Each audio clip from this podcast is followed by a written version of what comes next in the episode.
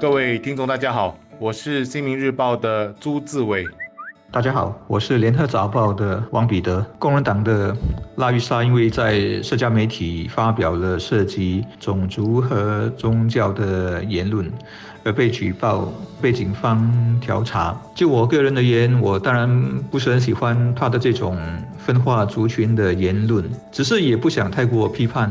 一来是毕竟他。还很年轻，才二十六岁。据说发表其中一个言论时，还是两年前二十四岁的时候。你回想说，你跟我二十多岁的时候，是不是也经常会按捺不住，说话不留余地，结果祸从口出呢？第二是，你得尝试理解他的背景。他是少数民族，而他一路走来参与的是维护少数弱势群体的社会运动，包括帮助边缘女性、孩童等等。你可以想象啊，为社会中的少数和弱势发声，和他。的信念和所追求的改变是有关的。他的过失更多是，我觉得你可以说他太过鲁莽啊，太过不计后果。但对一个二十多岁的社会活动分子来说，你很难以诸如沉默是金啦，不要年少轻狂啦，啊，要表现得像一个乖乖牌那样啊去要求他。只不过普遍支持拉玉莎的，我相信很多是年轻人，大家都在一个同温层里面。但是在选民当中，我们知道总还是有很大比例的一批年长国人会对拉玉莎的这种言论无法苟同。这个群体也可能和所谓的沉默的大多数重叠，很少在互联网上发声。当这些人来到投票箱时，只要有一部分被这个负面印象所引导，那共产党就有麻烦了。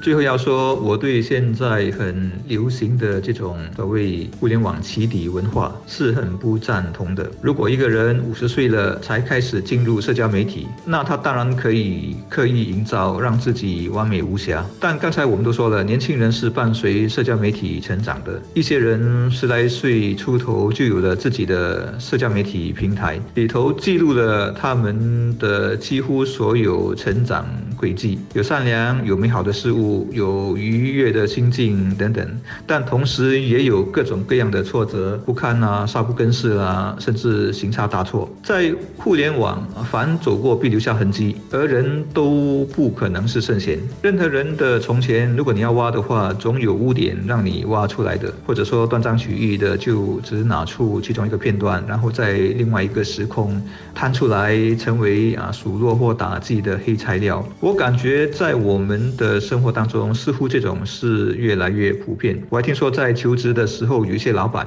会去查找你的这些陈年往事。我希望这不会成为一个大家都认可或者接受的事情，更不应该成为我们的一种选举文化。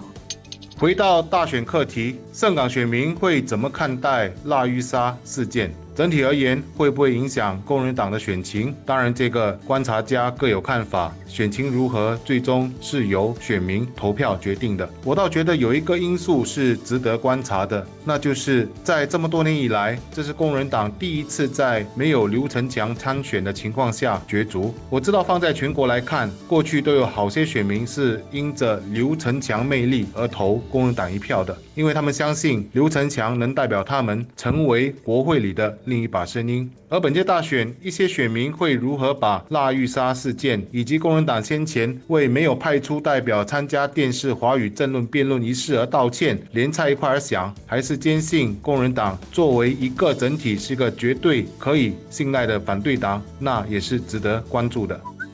对工人党来说，盛港是一个挺关键的选区，他们的 B 队就在盛港。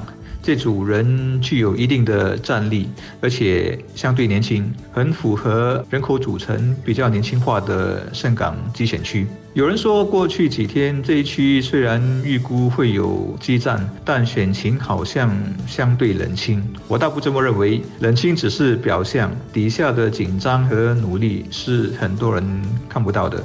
这个时候突然出了腊玉沙事件，对工人党来说，我觉得是个不小的挫折和挑战。特别是对阵的两方，如果真的是旗鼓相当的话，这个单一事件是有可能左右到一些。些原本游离的选票，而最后坏了工人党的如意算盘。